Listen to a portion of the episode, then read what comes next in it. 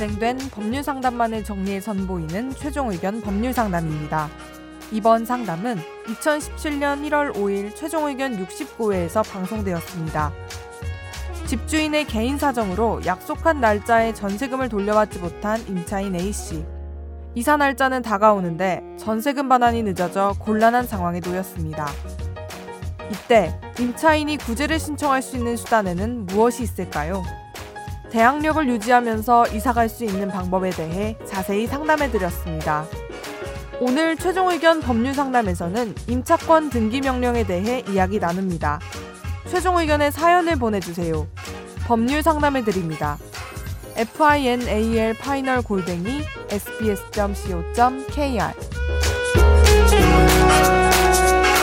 아무래도 느낌이 안 좋았는데 집주인이 전세금을 안 주려고 버티는 것 같아요. 원래 이사 날짜는 내일이었고 오늘 전화가 와서 녹음을 해놨대요.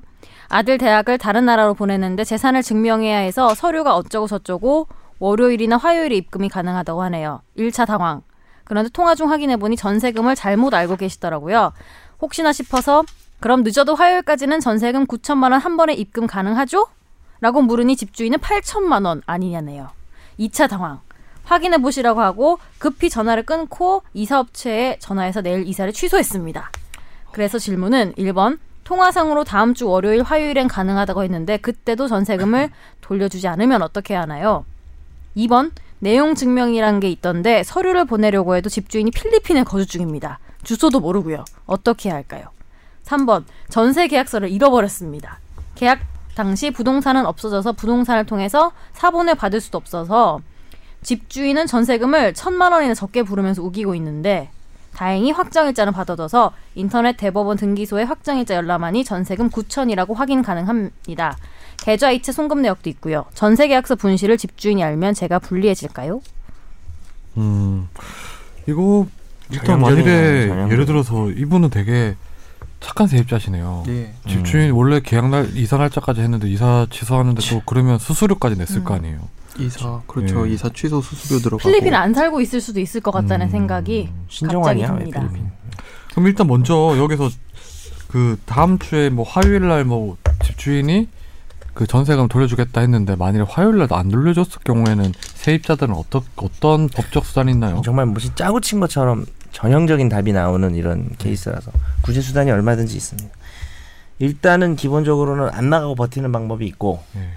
그냥 안 나, 그러니까 줄 때까지 안 나가면 되는 거죠. 그- 그- 그렇게 되면은 근데 이제 그러면 또 차임이 발생하잖아요. 그것뿐만 아니라 예를 들어 음. 이런 거죠. 자기가 새로 들어 전세를 구해서 들어간 집에서 전세금 그날 납부를 해줘야 그렇지. 되는데 그 사람은 또 빠지고 이렇게 되면 음. 연결이 돼 있잖아요. 그래서 예. 이것을 구제하기 위한 제도가 네. 임차권 등기 명령이라고 예. 그 보증금을 돌려받지 못한 임차인이 이사를 가야 될때 네.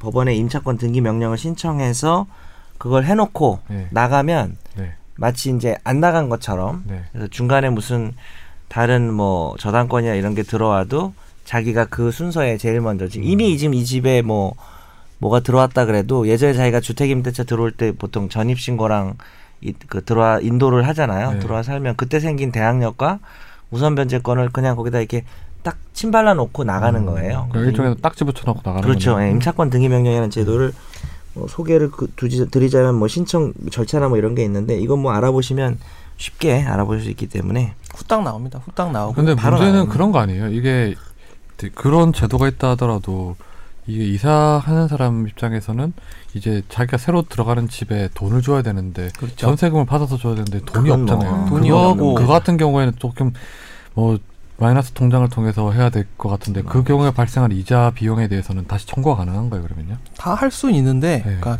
정말 그 과정이 귀찮고 힘들죠. 음. 특히나 이제 새로 들어가는 집에서 집주인이 너 뭐 하는 짓이냐, 너 지금 계약금 음. 내가 몰수할 거야, 막 이렇게 나와버리는 네, 경우도. 있으니까요. 예. 그러니까 그 손해는 다 이제 받을 수 저쪽에서 있어요. 받을 수 있어요. 왜냐하면 일반적으로 나갈 때 나가야 다른 집과 그러니까 이게 무슨 되게 특이한 상황이 아니잖아요. 니- 무슨 물건을 사기로 했는데 그거를 뭐 되팔기로 했다든지 되팔아서 뭐 전매 차익을 누리려고 했다든지 이런 건 좀 특수한 상황이지만 임차인이야 뭐 여기서 끝나고 나간다는 건 다른 데로 이사 간다는 뜻이잖아요. 그래서 거기서 발생하는 뭐 비용이나 이런 것들은 받을 수는 있는데 그 비용 자체는 그렇게 크지는 않을 거란 말이에요. 근데 전세금도 안 주는데 그런 비용까지 그러니까 그, 주고 있어요. 그걸 소송하기도 애매하니까 네. 현실적으로는 그러나 따져 법적으로 따지자면 받을 수는 있어요. 그래서 그런 거 정도는 근데 현실적으로 이분이 뭐 감수하고 끝나야 될 상황이 많지 않을까 그런가요? 싶네요. 네. 아, 되게 이런 사소한 비용이 화가 나는 거죠, 진짜. 음, 그래서 지급 명령 신청 많이 해요. 음. 이런 거 하려고. 저는 지급 명령 신청 심한 경우에는 15만 원 받으려고 그 이상 돈 들여가지고 하는 경우도 봤거든요. 너무 화가 나서 화가 나서. 지금 명령 신청은 어떤 방법으로 하면 되는 근데 거예요? 헬프미 쪽에다가 하면 아이고 이거 네. 네. 전문 어, 뭐 나홀로 소송으로도 할 수 있고 네. 예, 전자 소송으로도 하실 수 있고 아, 법원 가서 쓰실 수도 있는데 그거는 혼자서 하시긴 조금 어려울 수도 있죠. 그게 홈페이지 법원 그래서- 홈페이지에서 할 수 있는 거죠, 지금. 법원 홈페이지에서 네. 나홀로 소송도 가능하고요. 네. 예. 헬프미도 가능하고요. 가능하고요. 예. 오지 마세요. 근데 이거 내용 증명은 굳이 보낼 필요가 없는 거 아니에요, 이거는? 없습니다. 네. 네, 내용 증명이라는 게 법률적 효력이 따로 있는 건 아니니까요. 그러니까 내용 증명 얘기를 좀 하면 이게 뭐만 하면 내용 증명 생각하잖아요 사람들이. 근데 내용 증명 조심해야 돼요. 그러니까 보냈다는 사실 꼭 남길 때는 내용 증명이 정확히 내용이 뭐냐면 자기가 보낸 내용을 원본 하나 더를 우체국에 보관을 하기 때문에 그 내용이 그 날짜에 그 사람에 갔다. 그리고 그 사람이 받아봤다라는 거에 대한 확실한 증명이 필요할 그렇죠. 때는 하는데 이제 내용 증명 쓰다 보면 사람들이 하고 싶은 말 다 쓰고 다 쓰는 거야. 너는 이래서 뭐 이랬고 뭐 그- 거기서 이제 자기 그걸 푸는 거지 음. 한을. 근데 그게 좀 문제가 돼요. 음. 모든 내용을 고치고치 쓰면 그냥 홧김에 썼다가 불리한 내용까지도 음. 자기가 좀 과장해서 쓰게 될 수가 있어서 내용 증명을 쓸 때는 항상 정말 필요한 내용만 쓰는 게 가장 좋습니다. 그 세 번째 질문 전세 계약서 잃- 잃어버린 거는 이건 아무런 문제가 없을 것 같아요. 이미 인터넷에 다 나와 있으니까. 네. 불리하지 않습니다. 이분이 또 열람해가지고 구천이라고 법원에 그죠? 네, 확인도 확정자도 하셨으니까. 확인하셨는데 뭐 계좌 내역도 있고 하니까 이런 건 전혀 문제가 것 많이 걱정하지 마시고요. 네. 임신 또 7개월이라고 하시니까. 아 그러네요. 무리하지 마세요. 해결할 방법이 충분히 있습니다 이 사건은. 네. 네.